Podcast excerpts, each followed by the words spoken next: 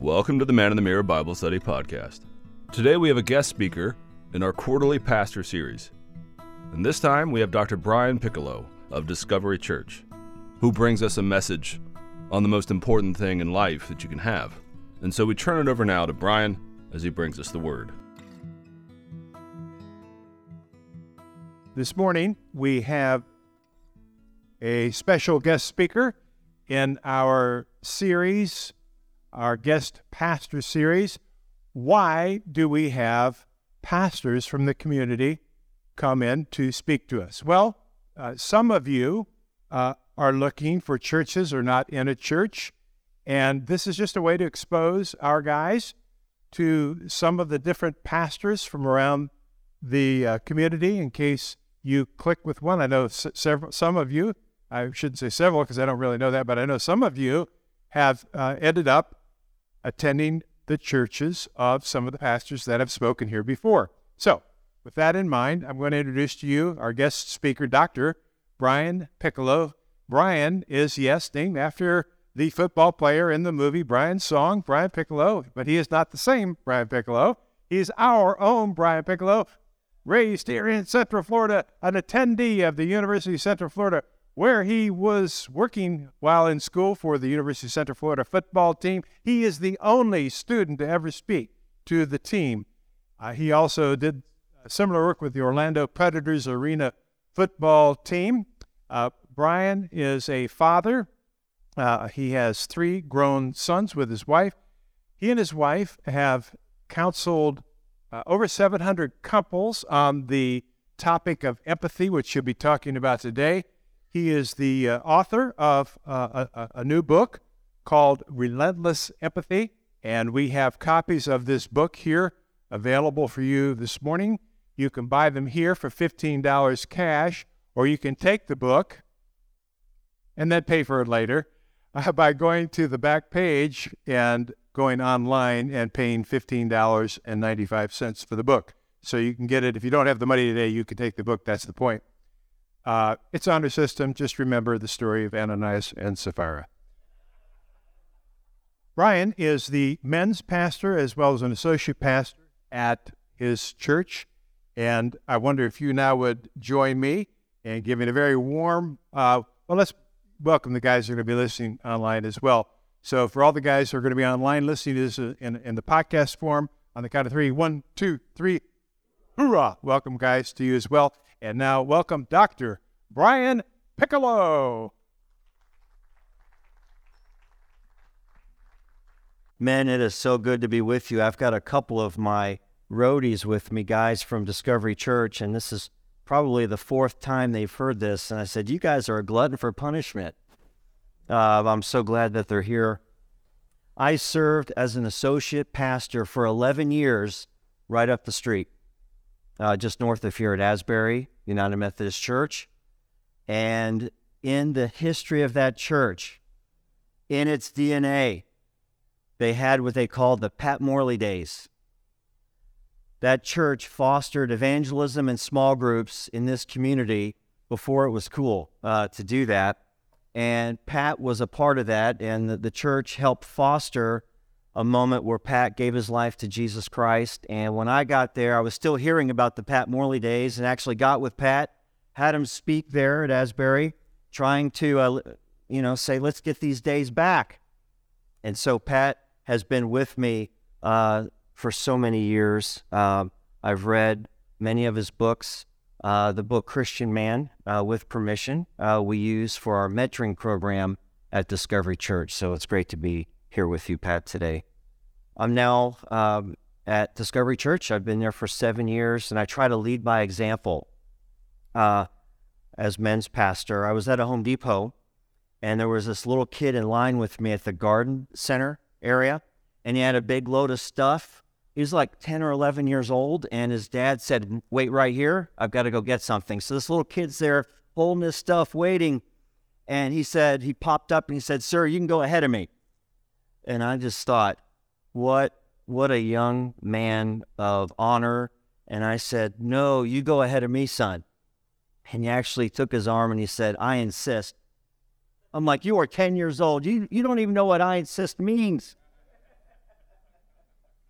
And so I, I said, let me have your stuff. I took all of the stuff. I said, you like a Dr. Pepper? Do you like Dr. Pepper? All right. So I reached in there, got, got one of those, paid for all the stuff, handed it to him, and I said, young man, this is a reward for you reminding me that God is watching us. He's got his eye on us, and he wants us to treat each other well. And you just showed me a great example of treating other people well. Great job, young man. And so off, off he goes. And then I hear behind me, that was awesome. And I look around, it's one of our Discovery men from our men's breakfast. He watched the whole thing. Pat, I am so glad I got caught doing something right because I haven't always gotten it right. I've been married 30 years. We just, uh, my wife and I celebrated our 30th wedding anniversary back in December. So glad for that. Whew. I'm glad we made it. Uh, there were some rough moments in the early days. And so uh, I was a newlywed. I had been married two or three years. And my employer uh, said, We're going to give uh, any employee an all expenses paid trip to a marriage workshop in Jacksonville. And on a really clear day, you might be able to see, you know, just the line of the ocean. Well, what I heard was free trip to the beach. And so we get there, and this marriage event fostered a, a, safe place, you know, where you could talk to your spouse and not be afraid. And so my wife and I get to our room during the break, and she said, Brian, can I share with you just one small little way you've hurt me just once in a while? I'm like, sure. And she said, Well, I feel disrespected, unsupported, and unappreciated when we set a time for dinner and you don't call when you're going to be late. And what's happening is the food's either getting cold, it's getting burnt, or I'm eating alone. And I, you know, you're supposed to speak the truth in love, right? So I, I spoke the truth and said, Well, I mean, these are true statements. I, I said, honey, um, ministry's un, unpredictable. This is before cell phones. Ministry's unpredictable. Can I get an amen? How about uh, Orlando traffic is terrible? Can I get an amen to that? So that's what I said to her. And then I looked at her and I saw a tear coming down her cheek. And she left the room. I closed the hotel door behind her and I'm in this room by myself. And I just said, What in the world? I used another word. What in the world did I say? That was so bad. I wrestled with it. I started to pay attention at this workshop, and I realized what I was missing. And that's what I want to talk to you about this morning. We're going to talk about the most important skill for relating to others and as a result, it's the most important skill for leading, for parenting. If for if there's a Gen Z in the room uh, for adulting, I didn't know the word adult could be a verb, but kids now are like they're adulting, right? I'm like, way to go! You, you probably should. You're 30, you know.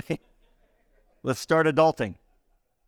Uh, this skill helps the Marines establish esprit de corps. Uh, this skill leads to better marriages, happier families, healed social divisions, fierce brand loyalty in business. And it's the only skill that can lead to a more accountable government. Without this skill, you have tyranny. So governments produce tyrants without this skill. Parents can be tyrants. Two year olds are tyrants because they have no capacity for this skill. Supervisors can be tyrants. Now let's look at the opposite of tyranny. With this skill, it leads to empowerment, the opposite of tyranny. And this skill is called, let me let Kobe Bryant tell you. Kobe Bryant played for 20 years in the NBA. He was an 18 time All Star. He won five NBA championships, and he died tragically in the year 2020. While he was still alive, but before he, uh, he was in retirement and still alive. The general manager for the Lakers said, Kobe, do you have any regrets? And he said, No. And he said, Wait a minute, I do have one regret. He said, I wish I had had more empathy. Empathy? I had never heard an athlete, a politician, or a movie celebrity use that word. I don't think I ever used the word in a sentence. And I thought, what does he mean? He can't mean that he wished he had cried more. I mean, it's got to be more than that. And so it sent me on a holy hunt. I spent uh, a year in Barnes and Noble uh, every Friday, looking at every book on empathy I could find. I went to Asbury Seminary, my my alma mater, which hallelujah for the revival that's going on there right now. It is. It's awesome. It's awesome. Uh, spent time in, in the in Asbury's library looking at every book on empathy, and what I found was that the cement is still wet on the definition of the word. And a part of the reason for that is because empathy is only a 100 year old word. Its older cousin, sympathy, is a 500 year old word. So sympathy means I feel my pain for you. Empathy is I feel your pain with you. You couldn't have a starker difference. They sound similar, but they're so different. Compassion is a feeling, empathy is a verb. And so empathy is what do I do with my the pity that I feel? What do I do with the compassion that I feel? Well, I, I go through this process of loving people well called empathy. And so, after a lot of research, a lot of learning, and a lot of interactions with a lot of people, I made an eager, uh, I'm sorry, a meager attempt at clarifying the definition. But before I do, I want to show you what empathy isn't. Uh, Jim, can you run that first video clip or Dylan? Do any of you want to be that guy? Of course not. Do you want to be that kind of dad? No. You want to be that kind of husband? Of course not. Our motives are just assuming that everybody in here is a Christian, our motives are good. We're trying to care for people, we're trying to love people. It's the method that's the problem. And some I'll, I'll even write that down motive and method. Motive is good, but that's not the point. It's the method. And what happens is if you don't have a clear definition of empathy, uh, things begin to erode and you become an emotional tyrant without even knowing it, not even wanting it, but it happens. I got this email uh, from a guy who uh, found my book on Facebook somewhere and he said, I'm a 57 year old Christian man who has struggled desperately with empathy my whole life. I have been through multiple divorces to godly women who deserve so much more than I gave them emotionally.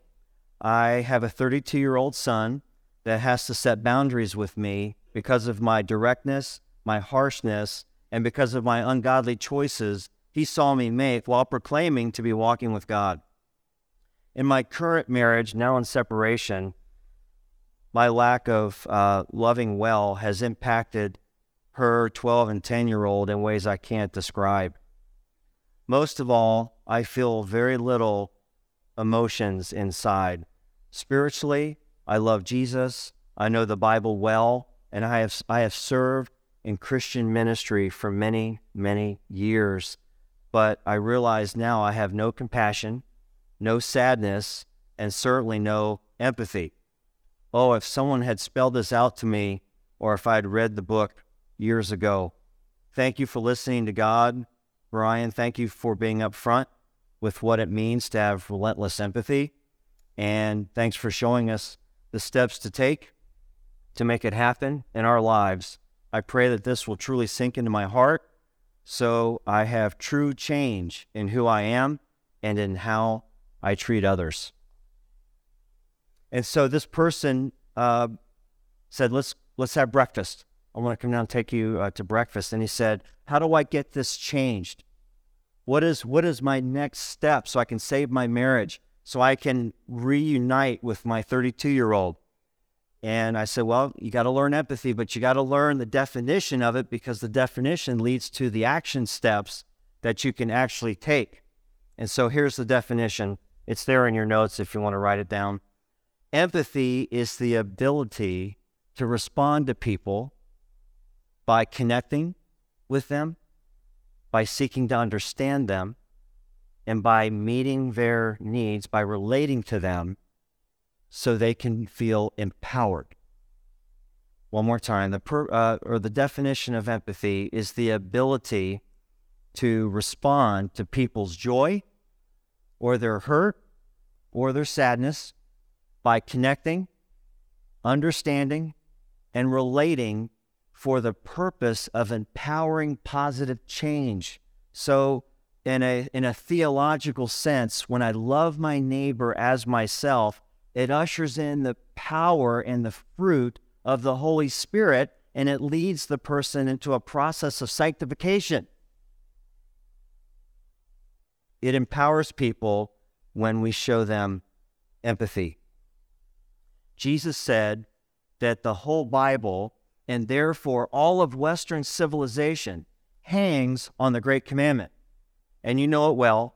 It's uh, to love the Lord your God with all your heart, soul, mind, and strength, and the other part of it is to love your neighbor as yourself. The problem was my theology because there's a transitional uh, phrase in there that says the second is the same as the first. And I just couldn't go there. I had to keep loving the Lord higher than loving people. But that's not what it says. It says the second half of this commandment is the same as the first. And when I realized this, when I put loving God here and loving people here, the picture gets skewed even though I love Jesus, know the Bible, have a seminary degree, if I don't love my neighbor as myself, it gets skewed. And that's what happened to this gentleman. His, his picture got way off. And so we're just trying to um, bring that back into alignment. And a verse that, that helped me really grasp this is there in your notes. It's Galatians 5.14, where it says the whole law is fulfilled in one word. Love your neighbor as yourself. And that is the biblical definition of empathy. It's everybody can love their neighbor, but to that little pesky line at the end, as yourself, changes everything. Author Eugene Peterson said that this is the most disobeyed command in the Bible. When you add that tagline of loving your neighbor as if you were in their shoes. And that's that's empathy. And it's what people are longing for, but rarely get. Uh, I saw this home auto life insurance commercial on national TV, and at the end of it, it had a tagline in big letters, and it said, Empathy is our policy. And I saw that, and I went, No, we, no offense to our insurance agents in the house. But we can't have an insurance company defining the word. We can't have an insurance company be out front with empathy. It needs to be the church. The church needs to have the banner empathy is our policy. The kingdom, Christianity, needs to have that banner. Empathy is our policy. Loving our neighbor as if it were me in their shoes. This insurance company has no idea of the meaning of the word to its fullest extent. They they think it means be kind and um, you know be be thoughtful. There's just so much more the church needs to be defining this word. And so here are, you know, why does it work? Well, it's God's God's principles. It's God's proverbs. So here are four principles or four steps uh, for actually empathizing with a person. This is where we get into the how. But before I get there, uh, there's a my favorite verse on empathy is in 1 Corinthians 9 and verse 20. It's there on your notes. Paul says to the Jews, I've become like the Jews to win the Jews. And that's the point of empathy, not just to be kind, not just to, to land the deal. It's so that the per, so we can win people. Even in business, it works, winning them to our brand. But when you show empathy in a Christian context, it's winning them to Jesus. So here's what Paul is saying before you rush to put people in their place, put yourself in their place. That's, that's there on your notes as well.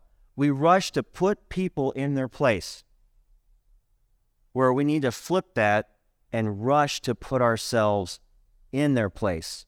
Much easier said than done. I have three boys. One of my sons slammed the door to his bedroom and he broke the door jamb. And uh, so I went in there and, you know, spoke the truth in love. The first half of that, I spoke truth and just said, son, uh, that's not how we handle anger. Uh, you know, yell into a pillow, kick the trash can, whatever you got to do to get this out. But don't slam the door like that. You, you broke the door jamb. We're going to need to fix that. I'll work with you. I'll show you how to do it. And uh, you pay for it, and it's okay. It'll be okay. My motive was as pure as the driven snow, trying to help him. I left and I went, What have I done? What emotional disaster did I just spew on my kid? Oh my gosh. So I go back in. I said, Son, I am so, I just hurt you so bad right now. I just rushed to correct you. Here's a line connect before you correct. That saved my family. That saved my ministry. Connect before you correct. And I went in there, I corrected first, and it built resentment even more. I was just piling it on. I love Jesus. I, I'm a prayer warrior, and I'm, I'm, I can't, what's going on? So I went back in. I just said, Son, I am so sorry. I want to hear, I want you to vent your anger to me, not to a trash can or a pillow, to me. And if I'm the cause of it, it's okay. This is a safe place. And he said, It is because of you. And then he went through some things and we, we worked it out, and the relationship has been redeemed. Hallelujah. Hallelujah. That that young boy is now a 20 year old man, and uh, we just had a vacation together. Uh, empathy saved it. It's helped me relate more skillfully with my wife. It helps my kids receive my instruction. It's helped me be a leader. The men's ministry at Discovery, it, this is the secret sauce when people say, how do you have these guys coming every week to this? It's empathy. I encourage empathy around the table because guys can't get it anywhere else. If they if they can't get it at a at a men's round table. All right, so quickly we'll go through the cure. This is the, the definition and the method. So the C is connect. You can't have empathy without connecting. At Discovery, we define connection as to know and be known.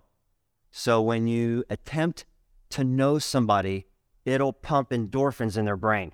Literally. It's better than drugs. It is a drug. It's, it's heroin. When you just attempt to, to connect with somebody, it'll spark dopamine. It'll, it'll uh, serotonin as well. And then the other half of that is to be willing to be known.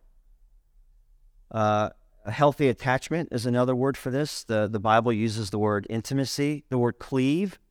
You will leave your father and mother and cleave. That's connection. It's a healthy attachment. There's all kinds of ways to do it. Um, I'll give you an example. A guy in my in a galaxy uh, in a galaxy far, far away when I was a youth pastor there was a young man in my student ministry. He grew up, had four kids. He died tragically at the age of 37. If you go down Maitland Boulevard, where 434, the on ramp to 434, joins Maitland Boulevard, if you look to your right, you'll see a little white cross. And that's uh, Chad. You'll see it says Chad. Uh, he died around Christmas uh, three or four, three years ago and the family came to me and said, Would you be a father figure in this kid's life? I'm like, Are you kidding me? I don't have the time. I don't know of any of the, you know, the hip songs, the, the movies. I know nothing about this generation. Are you kidding? But it was uh, in honor of his dad who came to Christ in our ministry and to honor the family. I took on trying to mentor this 12 year old middle school flaming redhead young man. And so I, call him G Man. Hey, G Man, you want to go? The new Star Wars movie is out. You want to go? No, that's something my dad would have taken me to. So, flop. Um, hey, and I'm praying, Lord, please give me a connection. Give me a way to connect because I want to share scripture. I want to share prayer. I want to help this kid, but I, I got to have a connection first. To be, to win the Jews, I got to become like the Jews. You know, I got to get in here somehow. Uh, young man, you, hey, you want to go get some ice cream? There's an ice cream shop down the road. No, that's something my dad would do. I don't want to do that. Another flop. I thought, all right, I'll give this one more try. So I go to his grandfather and I said, let's do the opposite of what his dad would have done. Because what we're doing is not working. Let's invite him to this Mr. Rogers movie that's coming out. There's no way he'll say yes to that. He, and he said yes what? And so it helped having grandpa along. So we we go see the Mr. Rogers movie that had just come out. And at the end of it, I said to this middle schooler, What'd you think? And he said, That guy wears weird sweaters. And that's all I got. That's all you're going to get from a middle schooler. And so I felt another flop and I, I like, I can't, I just can't connect. And so uh, the new year comes along, and the first sermon at Discovery uh, for January, right after New Year's Day, showed the Mr. Rogers clip in the message. It was a part of it. And I looked and I went, I can't believe this is happening. Lord, please, I pray that G Man is here. I go into the lobby and this flaming redhead middle school kid, the G man, runs up and gives me this huge hug in the lobby. And I'm just in the back of my mind going, connection made. and then he said, I've been wanting to see you since Christmas. I wrapped this little gift. And he hands it to me. Okay, he wrapped this at, at Christmas a week ago. He had brought it with him to church, hoping to see me. I open it, and it's a figurine of Mr. Rogers, a display of him with all of his quotes. And I'm like, this, this, we're connected. It took a lot of work, but we made it. And it's so worth it because once you have the connection, then you begin to pour into the person. So that's the C of cure. Uh, the U is understanding. Because of time, I want to give you these. Uh, the U is understanding. The R is uh, relating. And the E is empowerment. So you could write it this way connect, understand, relate to empower. That helps me get it in my head. And so, w- one other example here. So, uh, at our church in the office area, there were uh, three ladies there kicking up a storm. I mean, it was loud. I didn't know if they were mad, sad, or glad, but I'm like, I am not getting near that. So I walk away trying to get to my office, and I just think, think to myself, You're a pastor for crying out loud. Get your butt back in there. Quit hiding. So I go back. I'm like, Am I going to engage this?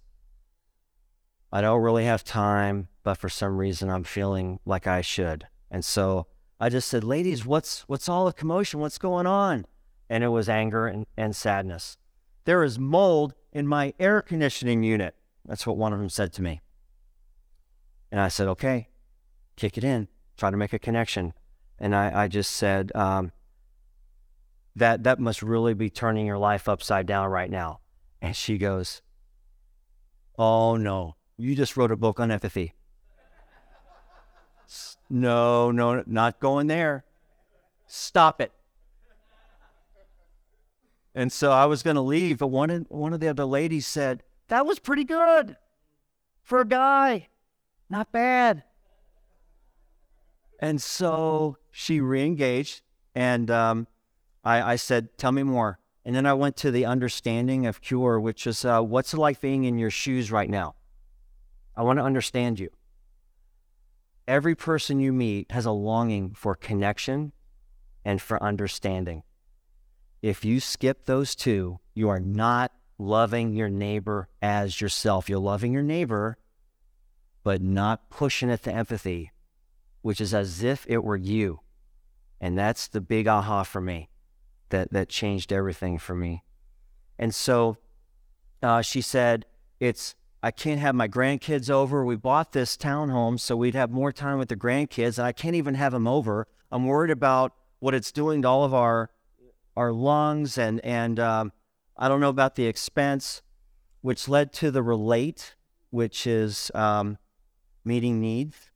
So if cure, here's how I knew she felt understood. I just said, this must really be hurting you that you can't be with your grandkids and you feel like, you know, where is God in all this? We, we prayed about it and thought we bought the right place for them. I'm telling her this, and she goes, That's it. That's how I feel. And in the back of my mind, I just go, Okay, we got the connection. Now we got understanding. She feels understood. Now I can really press in. Is there a way Discovery can help you financially? Is there a way I can rally the men uh, to help you? We got guys that fix this stuff in our men's ministry. What do you need? And she said, Right now, I think we're okay. So we go to the E, which is empower. So I just said, okay, uh, tell me what you want for the future. What, how can I pray for you? And she went over it all. And so we prayed there together. And at the very end of it, she goes, Can I show you pictures of the mold? Do I want to see pictures of mold? No. But empathy does. And so I said, Yes, show me pictures of mold.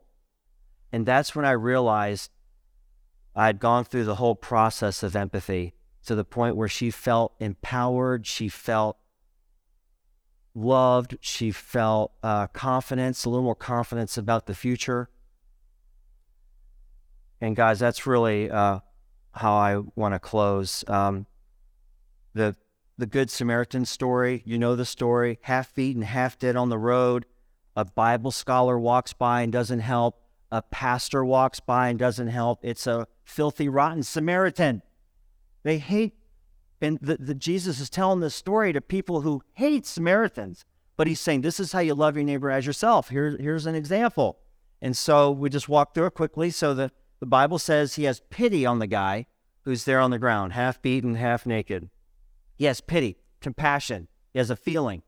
He acts on it, and with sympathy, bandages his wounds, but then he pushes it to empathy by giving him a ride to an inn. And he keeps pushing. And he says, I will pay, take care of this man, and I will pay whatever the cost. But then he pushes it to relentless empathy when he says, I'm going to come back by. And when I come back by, I will pay any other expenses that are incurred by your care. Let's get this guy on his feet. And that, that story just helped me uh, put it all together. So, in closing, why pursue this? Because the more power and influence you have as a man, the more of that that you give away to others, the more power and influence God will give back to you. You'll reap what you sow. Give your power away, give your love away, and it'll all come back to you. Man, thank you for letting me speak to you today. It's been a joy uh, being here with you. Thank you for joining us today. You can find the Man in the Mirror Bible study wherever you listen to podcasts, as well as on our YouTube page. If you have found this helpful, please subscribe, give us a five star rating, and share the podcast with friends. Since 1986, Man in the Mirror has been teaching the Bible, helping us reflect deeply as men and apply God's truth to our lives. This Bible study is recorded in front of a live audience every Friday morning outside of Orlando, Florida. If you need help navigating your life or leading other men, please go to maninthemirror.org and check out our vast library of Bible study videos, blogs, and articles on Christian growth and leadership. There are plenty of resources you can use to grow in your faith and help others grow too. At maninthemirror.org, you will find books written just for men, helpful materials for your church's ministry to men, and even a potential career in men's discipleship. If you're a man personally struggling in life, or you need help in discipling men, please send us an email at BibleStudy at maninthemirror.org and let us know how we can help.